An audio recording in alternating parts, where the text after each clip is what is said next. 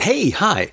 Welcome to Someone Else's Movie, the podcast where an actor, writer, director, or nebulous industry figure gives a little love to a movie they didn't make. I'm Norm Wilner, senior film writer for Now Magazine, and this is the other thing I do. My guest this week is Ron Hawkins, a musician and occasional soundtrack composer who's best known as the frontman of the awesome Toronto band The Lowest of the Low. And they're celebrating the release of their new album, Do the Right Now, with a concert at the Danforth Music Hall this Friday, September 9th. So, you know, perfect excuse to have him on the show. And Ron came loaded for Bear. He chose The Third Man, Carol Reed's 1949 masterpiece, starring Joseph Cotten as a naive American who travels to Vienna after World War II to investigate the death of a friend and discovers one horrible truth after another about his bosom pal Harry Lime. Lime is played by Orson Welles, as you may have heard. Written by the novelist Graham Greene as a study of global politics, human frailty, and the opportunistic depravity that results when you put those things together, it's, well, it's one of the greatest films ever made about anything. I'm not even going to tell you anything else about it because, you know, what's the point? If you don't know, well, go watch The Third Man and then come back. This is someone else's movie. I hadn't watched it in probably decade and a half or something, but I remember being kind of obsessed with it when I the first time I saw it. Just the pacing of it and the style, and uh, you know, it's one of the things. It's funny because it's one of the things that's coming back around to me uh, with the Trump election and stuff like that. There's things like this, like the immediate post-war division of Europe and and you know the the thin skin of of uh, civility that we live under most of the time that is easily eroded the minute there's any challenge to anybody's actual livelihood or Yeah, yeah. so that that sort of I mean, and maybe that's why it subconsciously jumped into my mind from from the back but uh, and also on a musical level there's a song by a guy named Phil Ochs uh, called Love Me I'm a Liberal which which I've been referencing a lot lately as well because I feel like we're in a place where uh, not unlike World War II or you know uh, there's some real hard looks that people need to take at the assumptions they make about liberality and if that's a word liberality their liberalness uh, you know philanthropy uh, just you know just the way people interact with people Yeah, the concept of doing good in the world, maybe? Because that runs through the film yeah quite a bit. and just and there's the, that great line there's a great line in there about uh, you know they have their five year plan and they think of the proletariat and you know and, and I think of Muggs and you know uh, and he's got his five year plan and he's like how different is it really that you know I don't have a state stamp of approval on my terrorism or on my machinations they do Yeah. but it's no different really when you think about it Yeah, it's it struck me on this latest viewing that that Harry Lime is exactly who he says he is. He's Yeah. like the whole story of this film is about the disillusionment of Hollis Martin, uh, who is the white-eyed American who comes to Vienna to find the corpse, presumably, like he's going to investigate the death of his friend, and he writes cowboy novelettes, I think he calls them, and they're just yeah Pulp. Zane, Zane Grey esque yeah, they're they're perceived as we never get to read them, but they're disposable Yeah, chapter Fiction. fiction. right? And he spends the entire movie arguing that this man, who he barely knows, if at all, uh, really, is a good person, and he's been misunderstood. And Yeah. the more we learn, the more we hear throughout the film, even before Welles shows up as Harry Lime, this character, this this embodiment of of opportunism and cynicism, you can't you just you you spend all this time watching Holly make this protest. No, he was a good guy. I know him. And I keep thinking now of every single story that breaks in the media about someone doing something awful. And the first thing you hear is, "Oh no, he can't be he can't be that person. I know that guy. He's nice." Mm-hmm. And it's just like we've learned nothing. It's Yeah, it's, it's 60, 70 years on and we have learned nothing about putting evidence in front of emotion or being responsible to the people around. Like the concept of the victim of the, this person is and you know hashtag believe women and all those things that have happened now that aren't catching that aren't working mm-hmm. because human bias will always be in favor of the people we know rather than the horrifically victimized people that we don't you're right and it's America in Europe, and it's everything. It's it was relevant then, it's relevant now, and it just. I just watched it this time and thought, oh Christ, I really did I not notice that before? Or was it just me ignoring it because I was enjoying the ride too much? Because it is Yeah. a wonderful film.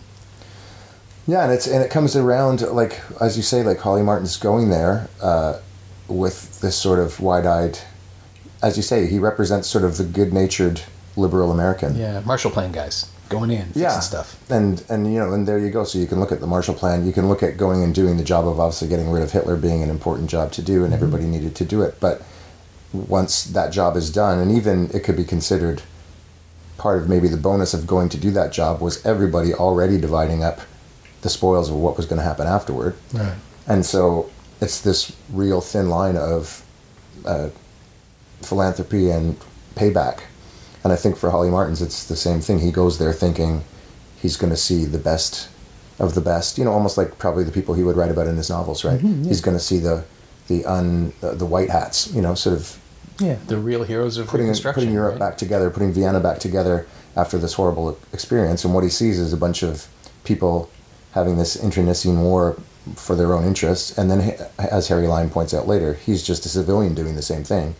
Of course, he's doing something absolutely horrible, which is he's what he's watering down uh, penicillin. Yeah, he's he's and people are dying. he's killing he's- children he's- effectively. yeah, because he's skimming.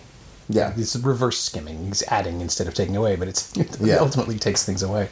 Yeah, no, he's a war profiteer, no question. Yeah. Like he's not a good person, but he is suave and disconnected from it, and there's no blood on his hands. And why would you believe them when your friend tells you, "I'm just you know making a buck"? It's no big deal. I mean, that's that was the second Bush administration. Mm-hmm. Probably some people in the Obama administration. I mean, it, it's it's endemic. It happens every time, and it's absolutely the Trump administration.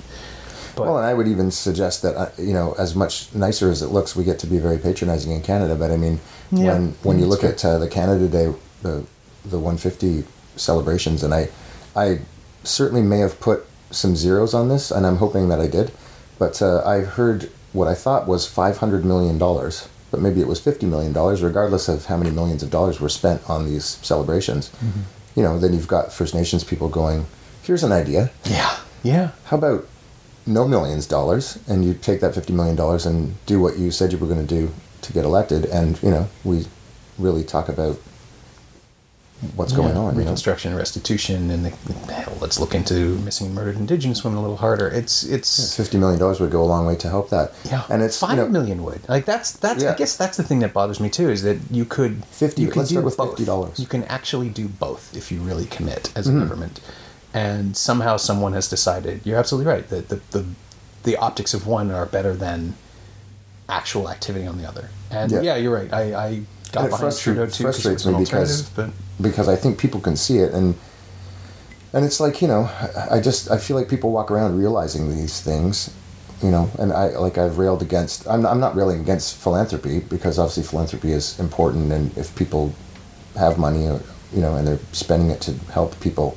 that's better than not doing it. But to me just like this situation with uh, with the Canada 150 it's like you know wouldn't it be more helpful and more equitable to start off with a certain game plan. You know, like this is this is the basis of what our society needs to function, and uh, let's take care of that before we start celebrating how great we are. Yeah. You know. Plus, this stuff we're celebrating that doesn't really deserve celebration. That's the other. Yeah, I was saying to people like happy 150 years of colonialism, Yeah, exactly. What and that's a real downer for a lot of people who won't ha- are wearing Canadian flag sweatshirts. Yeah, well, and people who get angry when you mention it too. That I, that I really, I mean, I get it. They want to have fun and they don't want to think about this stuff. Yeah. Just like people who buy tube socks. Like the Stephen Colbert line about buying tube socks. And Like, I get a dozen tube socks for six dollars. What else do I need to know? And it's like, well, I know you're kidding, but there's a lot you need to know, and we don't talk about it because that would bring everybody down. We got uh, now ran a cover two months ago, maybe just before Canada Day, about um, the uh, the indigenous issues that we're not dealing with quite so much, tied to an art gallery, and people just were so like inevitably you get letters from people who don't read the magazine but saw the thing and were offended that we would even be talking about this stuff. It's like, well, you chose to interfere to tell us you don't want to think about something. What does that say about you? You're Yeah. actually angry enough that you're going to complain that you were made to think about a thing that you don't like. Right. That's literally all that happened because you've done nothing except write this email. Yeah. And people get that invested. It's so hard to turn the boat around, like it's or the the yacht or the ship or whatever it is. It's a gargantuan effort. And I'm not talking about government initiative. I'm talking about making people want to care about a government initiative. It's mm-hmm. just yeah, all you can do is keep chipping away at it, but it's exhausting and it doesn't seem to go anywhere. And then the, the Harry Limes of the world, are they're doing fine until Yeah, you call them out on Exactly. it. And even And there are no First Nations actors in the Third Man. Yeah, well, there wouldn't have been. Not even Mickey Rooney pretending to be a First Nations person. don't- we don't- But uh, but yeah, I think all that stuff is in there, and I, I, I I'm sure I I feel like there are you know there are competing themes going on in the movie, but uh, that's what I took took away overall is just the sense of uh, you know what is your what is your commitment to humanity as a person and and and where does it what, what are the slippery slopes of looking at the state doing what it does and then you know people like Harry Lime saying well hey they do that and, you know and they also brings up the there's also that great quote about uh, was it under the Borgias No, for the 30 years thing, we had yeah. terror and murder and bloodshed and you know but we got Michelangelo Leonardo da Vinci and the Renaissance and you know what is it Switzerland had 500 years of democracy and what did that create the cuckoo clock right? Yeah. so and that because that uh, is a is a funny it, it resonates with me because my friend Kathleen and I were traveling in Mexico. I think we were at the temple like Temple of the Sun or something um, Teotihuacan these uh, old I think the Aztecs used it and the Aztecs don't even know who built it. They sort of took it over as ruins and used it.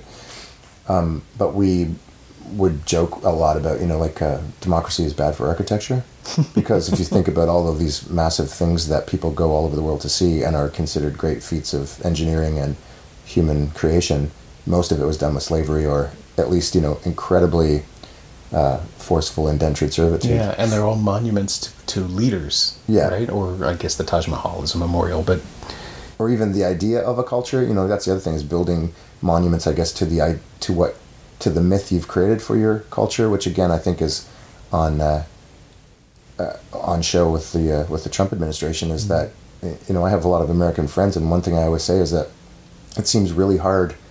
It seems easier as a Canadian to get outside that bubble because we don't have the same kind of boastful creation myth that they have. You know, they have a Right. really self. Uh, like it puts a lot of pressure on every uh, every kid who's born in that country. I think Yeah. because they have this crazy legend of how their country was created, and they have to live up to it. And if they don't, then it's because they're a, you know, a subhuman, or they Yeah, don't have the weak. wherewithal, or you know, failure, manifest destiny, yeah. and the, the idea of that making America great. And I'm always saying like, was that during Jim Crow or during slavery? Like when exactly was it great? You know? Yeah. Well, that's the conservative ideal, right? It, it which weirdly reaches back to this to this period of, in like the post-war 50s mm-hmm. where everything was great. Soldiers got home and had a house and a wife and two kids and a car, and you never had to look at a person of color if you didn't want to. And if they looked at you, you could beat them to death and Yeah. get away with everything in the white man's world, right? But that didn't exist. That wasn't real. And it was in certain pockets of America, but like that's not what New York and Boston, like that's not what the Yeah. civilized America was. That was the rural uh, horrible like, backwater world of America. Even if it was built up, it was still the South. It was still segregated. It was only that that only existed in places that didn't allow integration and didn't allow people to interact and mingle. You know, like racism goes away when you're surrounded by everybody. Mm-hmm. Diversity is the cure, at least in theory. And your kids grow up with other kids. They don't know they're supposed to hate each other and all that. And and this weird thing that Reagan introduced, I think, into conservatism, or the Reagan machinery introduced into conservatism, was the idea that you know the city on the hill is Leave It to Beaver. It's it's that level of television, and there were no black people because we didn't allow them to have their own shows, and they you know married couples slept in different beds, and nobody ever hit anybody, and nobody was violent, and it's. I mean, there, there must have been people who grew up in that reality. There must have been a hmm. few because they could sell it to other people through advertising, and it, it struck a chord. But that world never existed, and it's a world where Trump was a dynamic leader, and you know, like, he's invented this entire personality for himself out of the past as well. Um, where he's never attacked anybody, he's never discriminated against anybody, he's never raped anybody, and whatever else. I mean, there are people who certainly claim otherwise, uh, and I believe them. But he got away with it. He sold it, and it was through television and media, and the fact that he can't put a sentence together doesn't matter.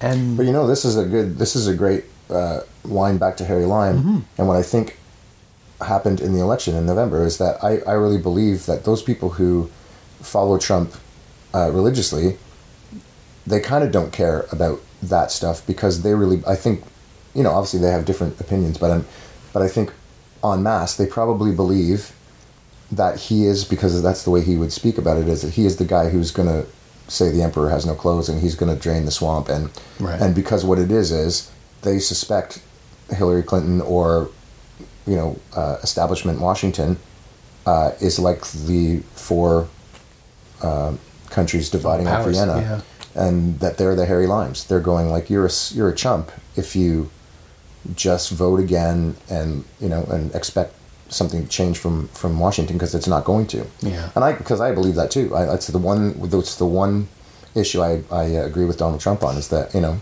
business as change. usual is not going to is not going to serve Americans. Uh, which was why I was a Bernie Sanders Sanders uh, supporter, if anyone. Like uh, I just thought, wow, I've never heard anybody speak like this. You know Yeah. uh, running for president. But uh, yeah, but it comes down to that, which is that the people just uh, lose faith in the uh, the structure that that claims to be running the whole thing. And uh, and then you have your Harry Limes, and then uh, and I, then I guess it depends on how far that goes. yeah, You know, I come. It's funny because I come from a, a family of gangsters. Like I come from a fam, family of full on gangsters, and my dad had uh, eleven brothers and sisters. Wow. And so there's there were a lot of Harry Limes, and not just the men, the women as well, right? So uh, so in my family, there's a resonance. There's some very lime esque resonances about you know you're a bit of a chump if you pay your taxes regularly, and you're you know even at the same time you can be claiming what a great city Toronto is and how clean it is and how well run it is, and you, and, you know part of me goes well.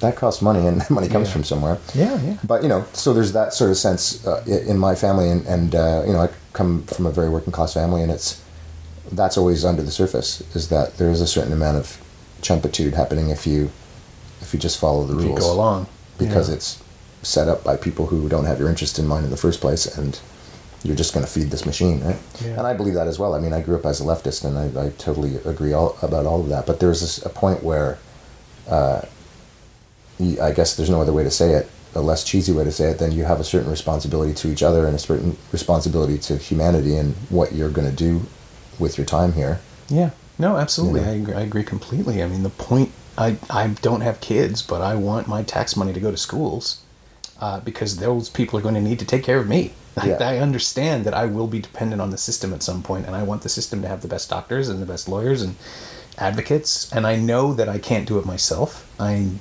completely aware, uh, more and more every day, frankly, of how incredibly lucky I am just to be doing what I do and being able to make a living at it.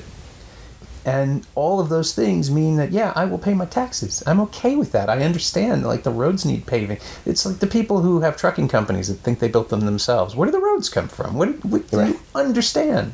Uh, Trump, who, uh, you know, is a self made man thanks to a $10 million loan from his father. Yeah. Uh, just, you gotta understand. You gotta, gotta see the larger workings. And the thing that fascinates me about Trump compared to Harry Lime is that Trump isn't consciously exploiting anything, I don't think. I think he's just talking and mm-hmm. things are happening around him. Like I don't think he ever expected to be president. I don't think he wants the job now. Yeah. But he's not going to let go of it. It's like Rob Ford becoming mayor. This is mine now. You can't have it. Yeah. I won this. Harry Lime is fully aware of the limits of his ambition because he doesn't want to work within the government. Like he's defrauding them mm-hmm. because it le- and staying outside is what lets him be successful, even though it's completely vile and illegal, and he ultimately does pay for it. It's that's what works for him. He knows exactly how far he can grift, and it isn't until Hollis accidentally uncovers him that it all comes crashing down. Like he's brought down by love, which is so fascinating by misguided love Right. or misplaced trust. And it's the one thing he can't account for because he doesn't seem to feel it himself. Like he's happy to see Hollis, but he's Yeah. also trying to send him home. Yeah, exactly.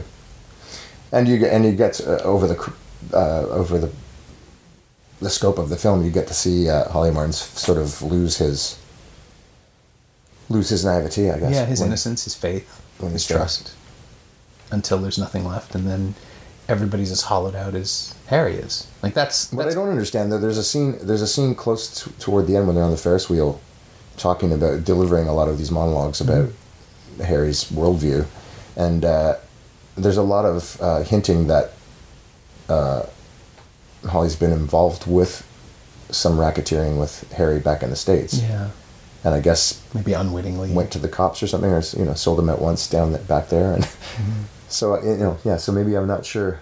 like an attack of conscience, maybe. Because he definitely Hollis is invested in not being that guy. Like he wants to be the hero. Yeah. And in a strange way, he. I mean, he is the hero of this movie because that's how movies work. The narrative identifies with him and puts us in his in his shoes. Mm-hmm. But he doesn't do anything especially heroic. He just No, he does a lot of waffling. Yeah, he just blunders and stalls until And he tries to get laid a couple of times. Yeah, well. which doesn't work, but for him because she seems to be uh, uh, obsessed with Harry and kind of has already made that pact, I guess, with the devil. That you know, or you know, maybe it is a pact with the devil, or uh, you know, my my uh, grandmother's second husband was Latvian, and he wound up in a in a work camp in uh, not Jewish, but he was from Latvian wealth, and I think the Soviets came through and oh, so he was expropriated everything they had and put them in Russian camps. And then the Nazis came through, and apparently when they were they were going, we're being liberated by the Nazis, and they went to Nazi camps. Jesus Christ. So he, he's and he never saw the rest of his family again. But part of uh, that was he would say like once they got out of the camps, once they were eventually uh, liberated from the camps, he said, you know, then you've got two or three years traveling across war ravaged Europe trying to eat, you know, trying not to freeze to death and trying to eat. And at that point, you know, I guess it, all these all these ideals that we can hold on to when we're warm and fed about what we will and won't do and what humanity is about and what responsibility we have to each other uh, is sorely tested, obviously, in those instances. And then you've got everyone in this. I think they started out by saying, "I never got to visit, you know, the, The old Vienna of Strauss," yeah. and uh, you know, so then they've got all of those montage scenes of of uh, the black market and Mm-hmm. stuff like that, and you know, I think sort of suggesting this this is just under the varnish of everything. Yeah, they actually had. Uh, this is the one trivia point of the Third Man that surprised me when I was just doing even cursory research the other day. Um, they had to make it dirtier because three months earlier, when they were selling Carol Reed on on the project, Vienna was recovering and and garbage everywhere and like still Yeah. destroyed. And by the time they got there to shoot, it was actually looking too good, so they had to take it back a bit Right. which is amazing. A lot of the garbage is fake. A lot of the rubble is fake. They built the Vienna of old, and then tell us we never got to see it. Yeah. Uh, but they're of course referring to a previous older Vienna. It's just a really weird little story. But it Maybe like when I passed, I passed the silver dollar at uh, Spadina in college one day, and I went, "Wow, that's weird." There was it was just completely graffitied. The Oh, entire wall was graffitied. Yeah. And then I I got to be there days later when they peeled the, I don't know what it is mylar or something, some sticky mylar that they spray paint on, and then, you know, Oh. hey presto, they take it off and the wall is clean again. So was it a movie shoot or something? It was a movie shoot, yeah. Yeah. yeah. Or a very elaborate uh, theater arts piece. I wouldn't be surprised if it was French season. It could have been the uh, yeah the, the the way we fake despair and, and movie misery and all that stuff. And this film is steeped in the real stuff. Mm-hmm. It's just out of frame a little bit because it had to be rebuilt. It's it's a fake version of reality that happened just months earlier, Right. or in this you know in the case of the war years earlier.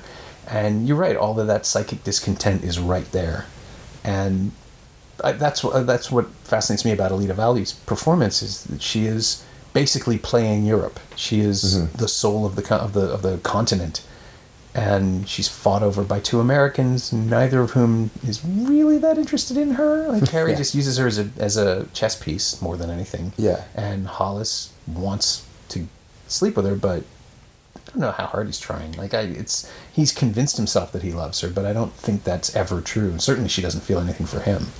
Yeah, and there's no there's no uh, evidence on screen, at least, of any interaction that would make you think somebody would fall in love with somebody. Yeah, So- yeah. So if she, Not that Hollywood ever needs that usually, but yeah, but if she represents Europe, the two Americans fighting over her, a perfect. Mm-hmm. They're not even fighting over her; they're just sort of casually uh, batting her back and forth, Yeah, just even her around thought of her. Yeah, that kind of stands in for everything that's going on with the with the powers in, in the background that they're playing it out on a human scale. Like the same way everybody talks about Roger Ebert famously used the third man as the mirror image of Casablanca, pre and post war ideology and idealism. Uh, that Casablanca is America refusing to take refugees. That's what that movie is all about. It's about an American who has the possibility of saving a refugee and debating for the entire movie am I going to let this guy go to a camp or not? Mm-hmm. And the third man is well, now what do we do? We're just, we're still strutting around like we have the power to make these decisions for millions of destroyed lives. And, uh, well, let's make a few bucks off of it. Like, that's all it ever is. Hollis is there for a story. Yeah. He's going to make a profit on this adventure if he lives and Harry's doing it already.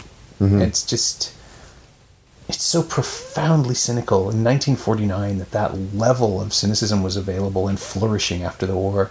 You know, the everybody talks about the pre-war era as the, the highlight for pulp movies, for film noir, for the Maltese Falcon in 41 before America joined the war. Casablanca was written before America joined the war. All of that stuff is so present uh, the, the tension and the anger and the German directors were coming over, so it was all expressionist, and, and you, you create this new genre. And then five years of war, and then the movies coming out afterwards are somehow broken in a way that other, like other post war Italian cinema, maybe. Mm-hmm. But somehow the Americans saw it first, or, or in this case, the English. They, they were making films that were able to convey the I don't even know how to express this without sounding so incredibly pretentious, but they're able to convey the sense of failure in victory that other movies just didn't do. There was this tiny window mm-hmm. where, yes, we won. It's awful. Everything is terrible. We Yeah. are still figuring out what victory means. And the cost of winning the war is never dealt with not the like the the fact that millions have di- have died on either side on both sides that America has dropped nuclear weapons which relevant again um, it's never spoken it's not important it's just there all the time it's in every frame and it's such a Well, and that's what you know. I mean, these movies force you to do something that I, I don't know how much energy we expend every day trying not to think about these things, but I think probably most people expend eighty-five percent of their their energy trying to ignore what a random universe we live in, and you know, and, and how what shenanigans people are up to who we think represent us, and you know, because. Uh, yeah, exactly that. Like just the fact that the spoils are there, and that for sure on the ground, you know how many millions of Russians die, and you know, and then the Holocaust, and like if you add everything up, it's I don't I don't even have a number for how many millions of people die, and people you know just storming beaches and stuff like that. But at the top of all that game, as you're saying, is Churchill and and uh, Roosevelt and Truman and and just corporations and people moving those chess pieces, who you know maybe abstractly care about that, but they don't in any tangible way. yeah no they'll never have to confront the They don't change cost. their actions because of that unfortunate fact, right? Yeah. So it is just people again like this living in the streets and living in the hollowed out, bombed out places and hotels that are coping on the on the gra- on the ground level. You know, and and then all the administrators like uh, you've got uh, Calloway, Right. the police, you know, the British the constable army constable dude, and his sidekick who's incredibly uh, endearing. You know, Bernard Lee is that Bernard? future M in the Bond films uh, Right, right. Yeah, the first M. Lovely presence. Oh, wow. Punches a guy and apologizes. wow. Yeah.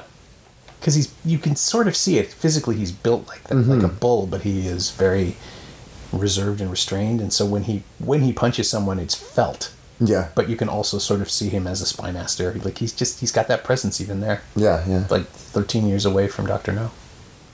But even those guys appear like they have some lateral movement uh, emotionally, you know, uh, because they're also pawn pawns. You know, they're just doing a job that nobody wants to do on the ground. Yeah. And like you said, you know, like yeah, we win, hooray, you know.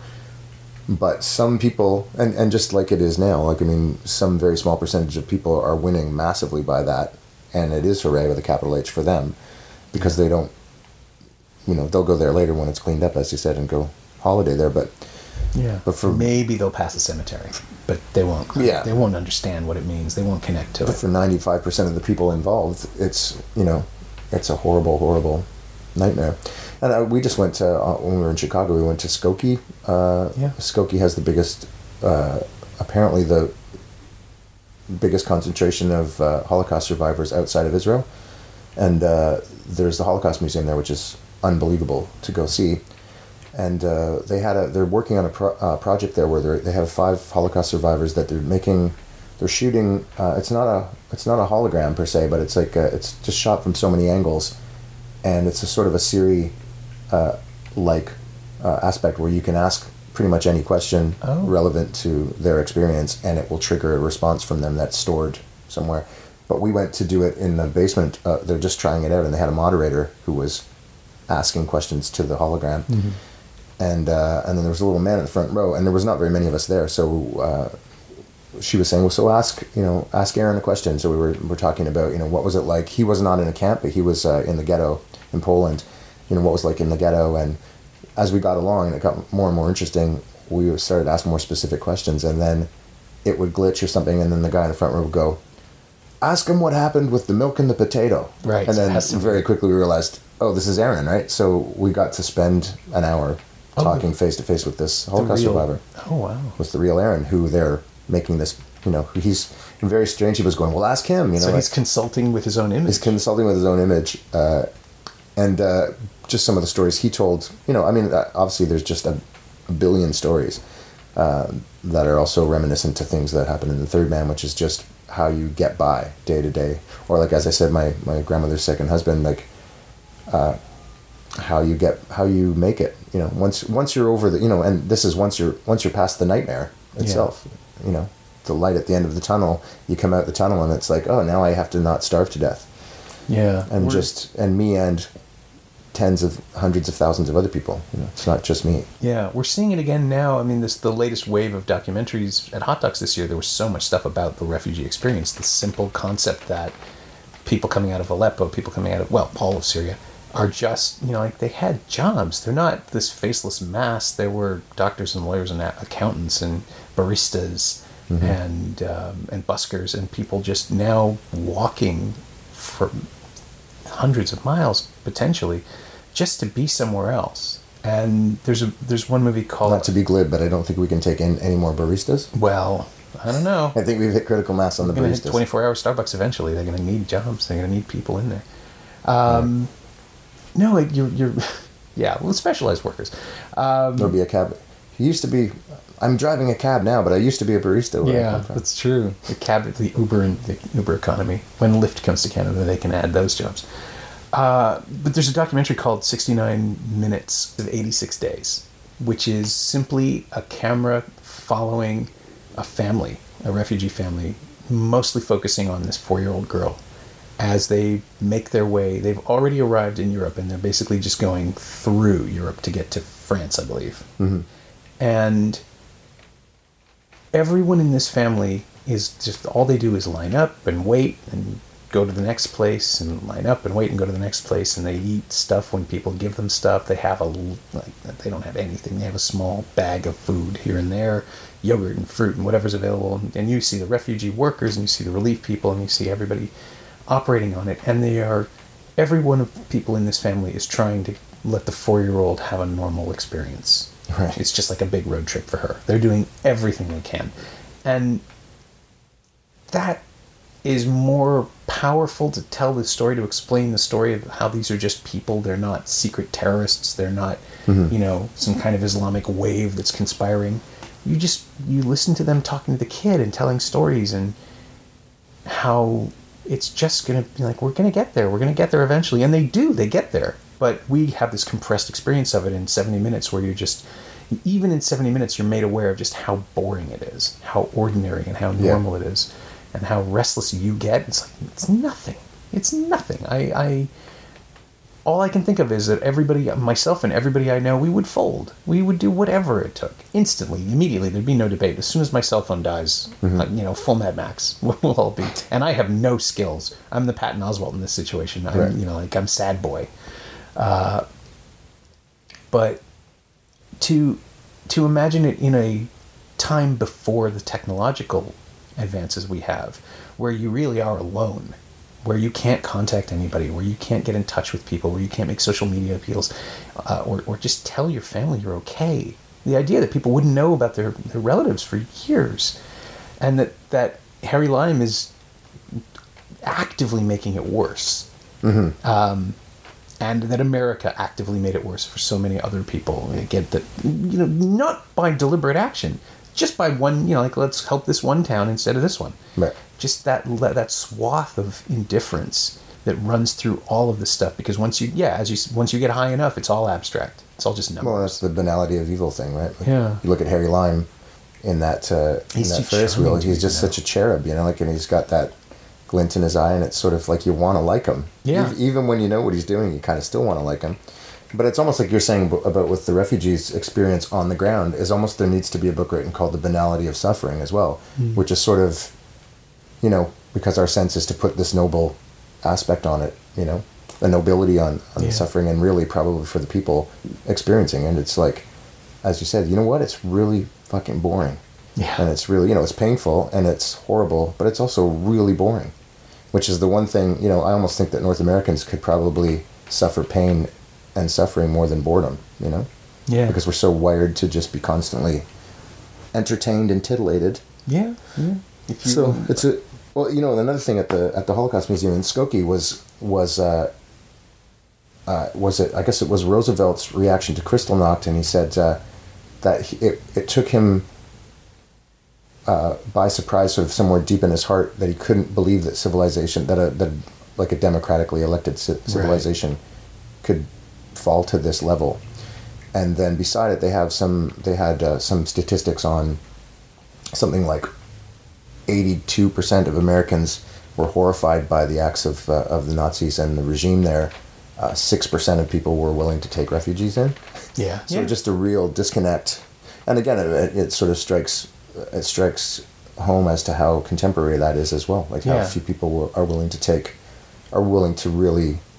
I mean, it's not it's not six percent obviously, but I mean, like with the Syrian refugee situation. Well, somebody was complaining to me the other day, just the other day. Someone said, "Well, you know, do you think we should be like think about all the people they're housing in this Olympic Stadium in, in Montreal? Is that is that right?" And I was like, "Why are you asking this question? They're they're there to be vetted for for refugee status. Yes, of course it's right. We should put them somewhere. You, you just turn them back. Someone else. Oh, it was in response to somebody who said, "Well, you know, they're already in the United States. They're not refugees anymore. We just don't want them." It's like, what the are you even saying? Mm-hmm. What does that? e- Like, if you listen to this argument, it's yeah okay. You can make the argument that maybe America shouldn't be taking in refugees. You can make that argument. I don't agree with it, but if that's your deal as a columnist, fine. But if you start trying to just fudge reality to support this already vile point that you can't support with facts, Right. why am I? What just it doesn't. you should run for office. Yeah, well, you probably already are. You might be a, a, a senator.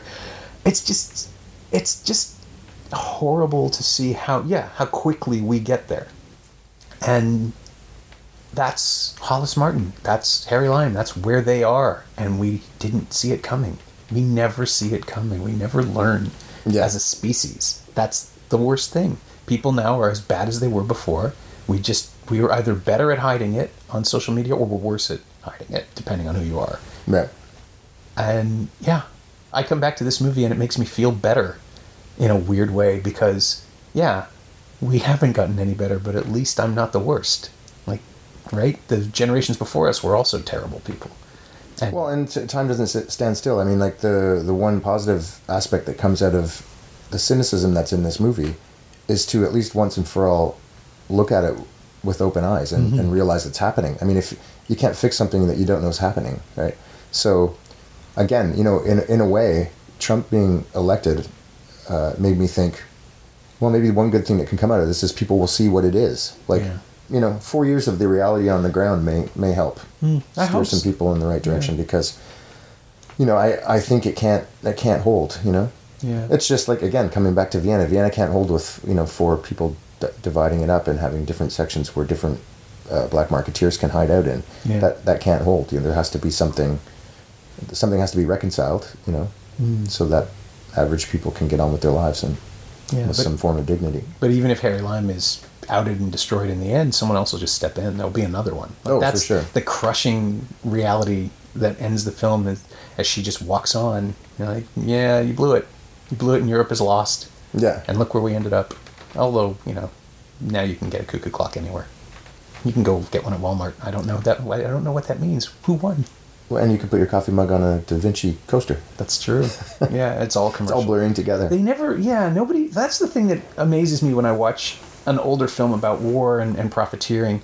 They never saw the military industrial complex thing tipping over all the way into Walmart, into, mm-hmm. you know, two corporations. You, you get it in stuff like Robocop. It had to be science fiction. It has to be imagined as this impossible dystopia where everything ends in the corporate interest. It's like, no, we're living in that. Yeah. It's just you couldn't conceive of it in the 80s because everybody thought, oh, we'll smarten up. Like everybody always thinks we'll smarten up, and we never do.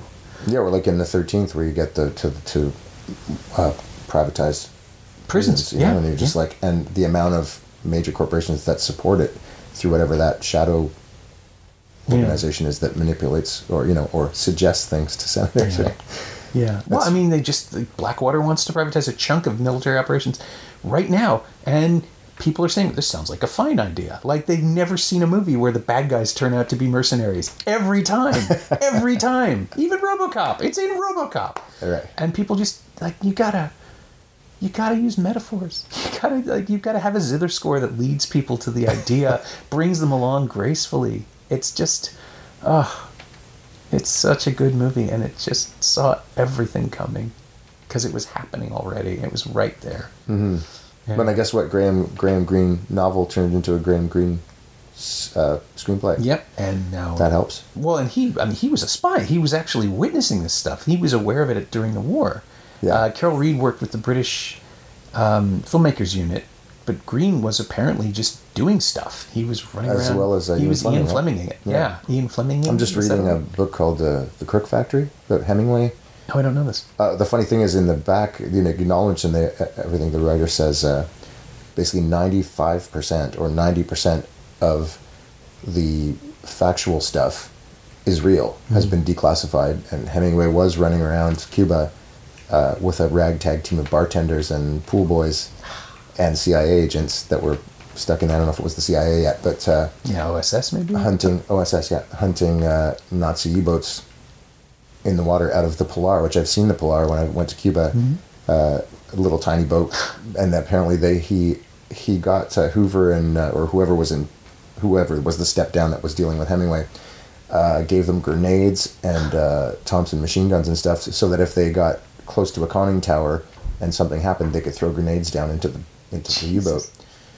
And uh, so apparently all of that is legit and real. And uh, and then it just becomes not unlike uh, the third man it just becomes this quagmire of uh, you know Abwehr agents from from Nazi Germany Nazi agents uh, MI5 OSS like and some people are double agents some people are triple agents some people don't even know anymore who they're working for they're just working and uh, yeah, and you just go like, this is the kind of thing you couldn't write it. You couldn't write it as fiction because people would go, that's nobody would do that, you know. Right. Yeah. It couldn't get that bad, you know. But this is all just declassified information. Yeah. Oh, I'm sure that as soon as humanity gets involved in something, it gets worse. Like I think that's the other lesson of the third man. It's once you introduce personal feelings into this situation where everything's supposed to be above board and Yeah. legitimate, it just you know feelings are what get Harry Lime killed. Feelings are what ruin everything.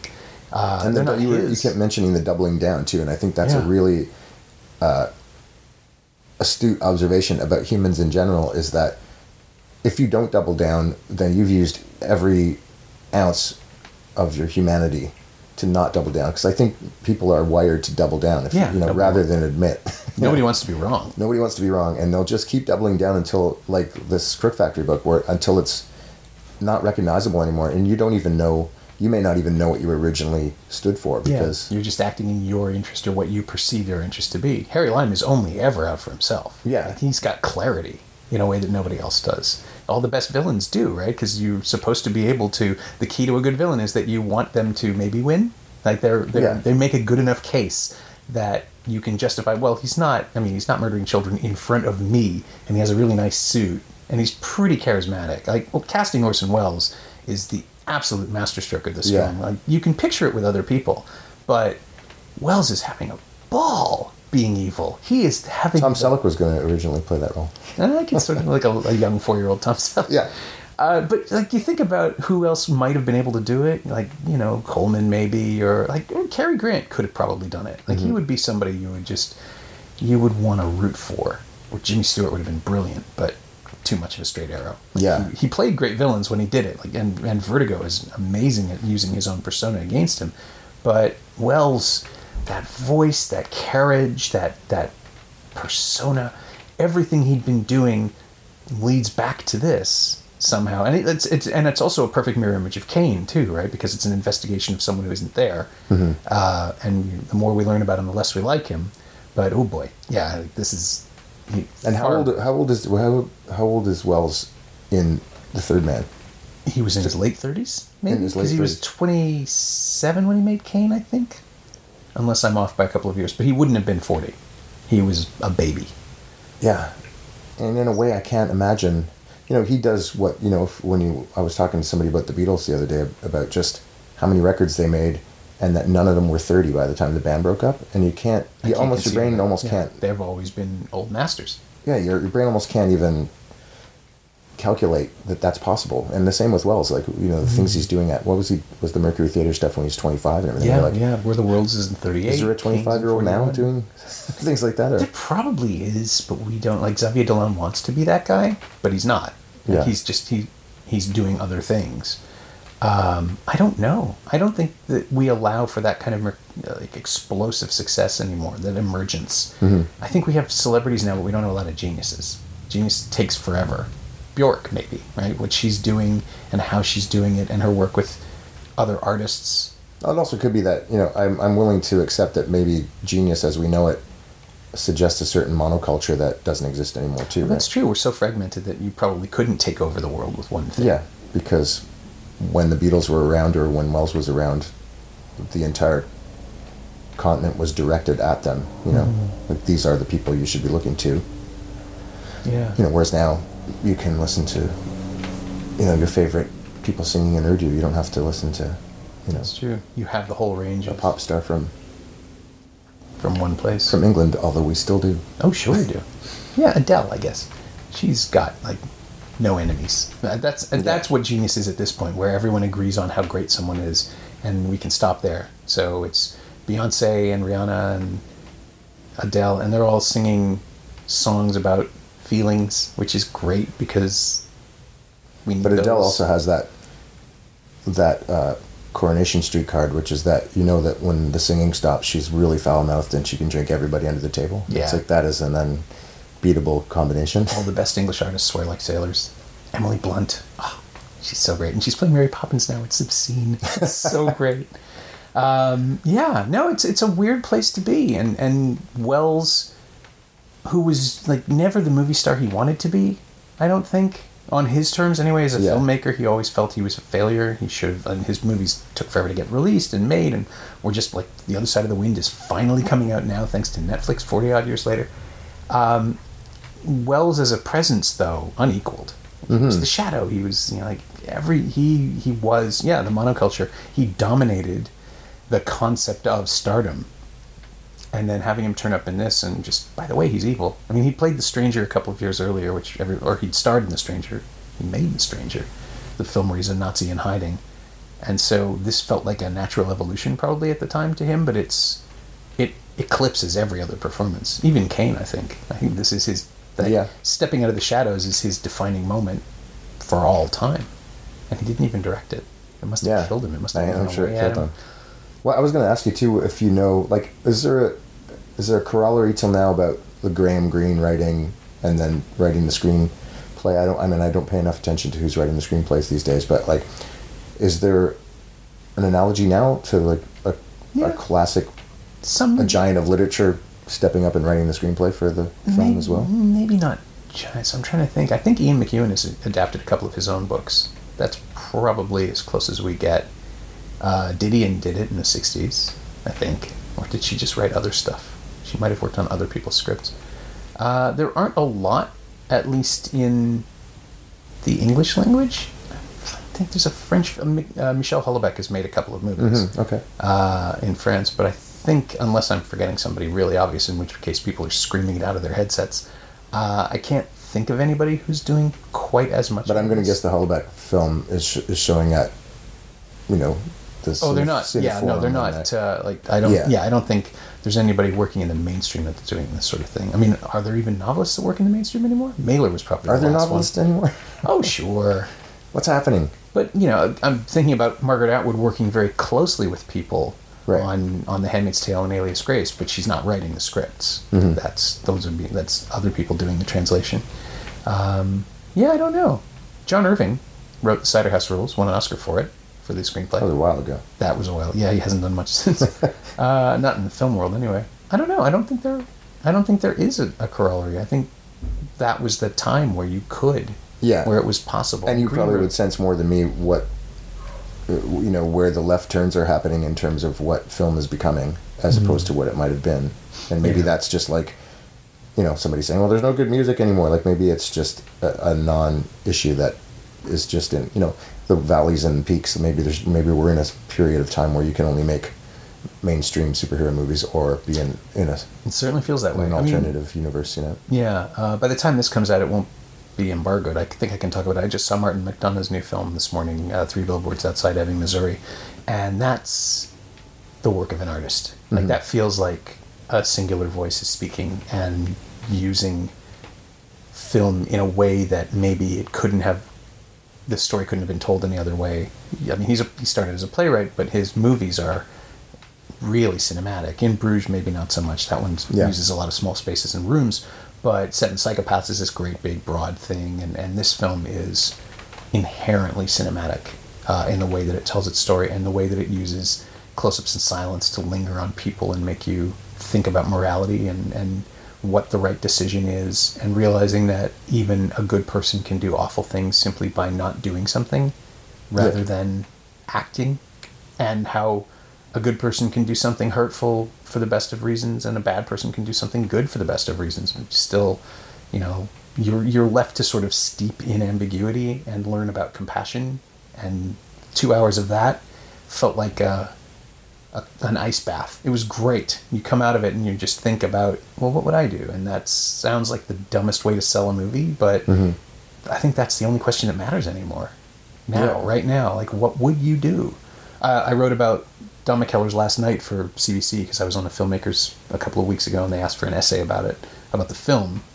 And I realized while I was writing it that the whole point of all of Don's work is how would you react in this situation? It's just about pla- placing people in weird, awkward moments and seeing how, what happens. It's his thing. He loves it. Right. Um, and the message of last night, which takes place in the last six hours of humanity, is Just sleep with your French teacher. well, that's one of them. But it's what would you do? There isn't that much time. Yeah. And that is also sort of the question in Three Billboards, but it's also the question, the only question that really matters anymore. I'm now that I thought about it, I'm seeing it everywhere because it is like it's the essence of conflict, right? If you care about the characters, you want to know what they do because there are avatars in some way. That's why we're experiencing the story. We want to know how it ends. We want to know what happens. And the third man, going in, we know how it ends. You mm-hmm. can kind of feel it, and watching it repeatedly. Like this isn't a movie that's black and white. It's not going to have a happy ending. They didn't do that. That's not how that worked. Yeah. And it's just incredible to see, you know, those questions happening and forming in the movie. And we know what Harry Lime would do. The question is what Holly will do. And, Yeah. You know, will he protect his friend, or will he, and believe, will he protect his friend and believe the lie, or will he reject everything he knows for the truth, which he also knows but has been avoiding for a hundred minutes. And he has a moment where he, uh, even laid into it, he has a moment where he waffles, right? Mm-hmm. He's not going to do it. Yeah. And then there's the scene of them taking him through the hospital. Yeah, it isn't until he's confronted head on that with the with the He's impact this confronted by a, a face down teddy bear. which is such a great image. And Yeah. it's so like it's almost dumb, like it's almost too much, but it's beautiful. But it works. It's like yeah. it's so economic. I was going to say the same thing about the you know the book ended uh, driving past her walking down the long road. Yeah. Could very easily have been obvious and sort of cheesy, but uh, I think it works so incredibly well. And it just you know obviously it just underlines the point that no matter what uh, these few actors do, this exact scenario is going to continue to recycle itself. Mm-hmm. And even just that they let it go till she walks right past camera and they still have him there for a while. You know, because part of me, part of you is expecting that she's going to stop and there's going to be some engagement, Right. And she just walks right by and, Yeah. and then he smokes and yeah. we fade to black. I love that. I love the linger at the end of a movie, just when it's supposed to be over and it goes on for another couple of beats, just because it reminds you that you wanted a different ending mm-hmm. in these things. In this movie and in a number of other ones, Soderbergh does it all the time. Just hangs a little too long, and just makes you think that oh no no that's over. Yeah. Or like The Wolf of Wall Street, where six times I went, okay, let's go Yeah. get dinner. Oh, oh, okay. yeah. Wolf of Wall Oh, Street. hey, what are we gonna? mean, Oh, okay. I'm pretty much done half an hour in after that conversation with McConaughey. That's the movie. Like, Yeah. I've seen the movie, and the rest of it is just excess, which is sort of the point. I know. Um, it's Quaalude just, scene was inspired, but yeah, it was. It was fun. It was like a mummer's play. I've never seen anything like that on film. Um, but yeah, well, this this logically brings us to the the end of the movie. Brings us to the, the the end of the podcast, and the final question is always the same, which is what, if anything, of the Third Man have you borrowed or stolen or, or referenced or incorporated into your own creative DNA? Have you ever used a zither in anything? I'm just starting with the uh, music. I've started watering down my friend's uh, medicine okay, well, just tell them. and then selling the rest of it on the black market. I've never used a zither. I don't think I've ever heard the zither used in another soundtrack. Mm-hmm. I think someone once quoted it in a parody sense somewhere, like it Yeah. shows up in an airplane movie somewhere. But that's the only other time I'm aware of it. And of course, this is just a North American phobic or North American file answer because I'm sure there are soundtracks in certain places where it's nothing but zither all the time. But sure. Um, yeah, what I mean, what do I take away? I mean, I, I I went in. You know, I was going to mention something about what would you do in a certain case, and one of the things that makes me want to watch The Third Man over and over again is because I'm predisposed to that. As I was saying, growing up, I grew up as a Marxist, so I was like, had all these. You know, with one major situation in history was the Spanish War, which really stuck out to me as a noble, maybe the final noble time to go and fight for something you believed in given that, of course, World War II had to be fought, but you know what we what we look at now in black and white as a as a fight against fascism was a lot of other things as well. Uh, and then recently, I was reading in Rolling Stone about uh, these North American anarchists and communists going to Raqqa to fight ISIS, and it was the f- only other time in my adult life that I thought, you know, if I was in a different scenario, if I didn't have an 11 year old daughter that needs me, uh, and I was 22 years old, I think I'm not even being disingenuous to say that I would consider going because one thing that's jumped right out at me was that you have to fight your way over there, not unlike Spain.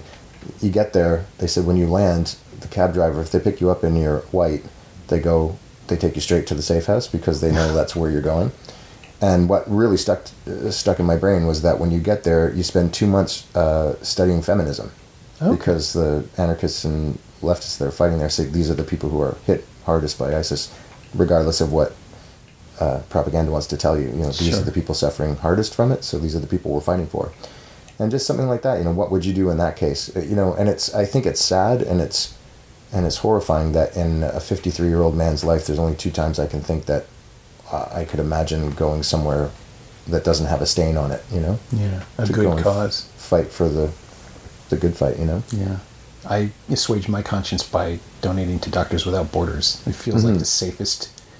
Safe is the wrong word, but it feels like the best possible way to help. Where can you put your energies? Yeah, I mean, yeah, uh, I mean, I'd rather be with the people who are treating the wounded and helping hold ground. And, you know, it's going to be a milkshake duck situation. Eventually, we're going to find out that Doctors Without Borders has been funneling money somewhere too because somebody in the organization, like, there's always somebody in the organization. It's just, you, Yeah. you have to do what you think is best. But that's moral relativism. That's the, the heart Well, of all your partner might say, "So, are we going to go and help Doctors Without Borders?" I'm like, "Sunday," and they're like, "What time on Sunday?" Yeah, right. Breaking Bad's on. There's always something else. yeah.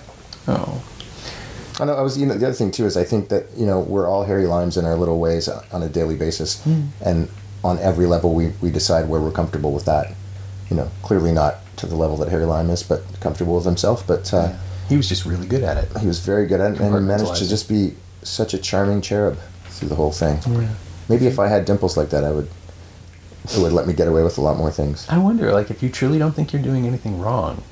I mean, if these people are going to die anyway, like, when does that kick in? And is he just better at seeing the opportunity than most other people? I mean, I think obviously that's the point. He, he was because he was successful at it. But, oh, that little voice. Like the, the thing about Trump now, um, there were in the first in the first weeks of uh, the fall last year before the election, somebody leaked the story about him asking his security advisors why we can't use nuclear weapons in situations, why the U.S. won't do it, and the idea that that had to be explained to him, and that now he's president, and now you just know like he wants to push that button. Why not?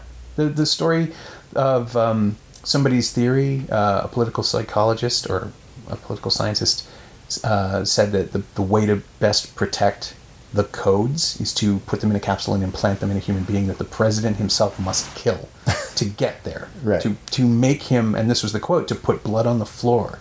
If there's going to be a nuclear strike, you have to confront death. Right. And everybody is horrified by that story and it's like Trump would he couldn't wait to do it. He would love to kill a guy. Like to have a reason to kill a guy. It's win-win. It's like the one thing he hasn't done, I hope. Ah, Jesus Christ, we're dead. Oh, yeah, it's always going to be humans. It's always going to be petty human shit. So we can at least, you know, enjoy it, high cinema of it, and Yeah. feel better about ourselves. Oh God, how does the third man make me depressed? How have we got here? Certainly not all those beautiful expressionist uh, sewer shots. No, and it's a sewer. Everything is. Oh, it's the best looking sewer I've ever seen. is. It is. It's a great sewer, but it doesn't quite get away from the metaphor, right? Like they're still running through shit to get it to, at the the chance of saving themselves. Oh boy. My thanks to Ron Hawkins, who will be taking the stage with the lowest of the low this Saturday, September 9th at the Danforth Music Hall, launching their new album, Do the Right Now. That album is available everywhere on Friday, September 8th on vinyl, CD, and digital, and you should pick it up. Thanks also to Lawrence Nichols. He knows what he did. Ron's not on Twitter, but you can find him at ronhawkins.com, which is also where you can buy tickets to the Danforth show. And if you're not in Toronto, check out the complete tour schedule at lowestofthelow.com. You can find The Third Man on Blu ray and DVD in the US and Canada as part of Lionsgate's Studio Canal collection. Sadly, the Criterion Collection's exquisite special edition is long out of print. Oh, there's also a newer UK release mastered from the recent 4K restoration, which is apparently playable in all regions, so, you know, maybe check out amazon.co.uk or get a friend in London to mail it to you. It's not expensive. And of course, you can find the film on iTunes and Google Play. I think they're using a new restoration these days as well. Oh, and I checked. Orson Welles was 33 when he shot this movie. Jesus Christ. As always, you can find me on Twitter at Norm Wilner and elsewhere on the internet at nowtoronto.com. You can also find this podcast on Twitter at Semcast, S E M Cast, and on the web at someoneelsesmovie.com. Come back on Friday for the first of our special TIFF episodes, because there's some good stuff coming. And if you want to leave a review on iTunes, that would be greatly appreciated. Just remember leave death to the professionals. Thanks for listening.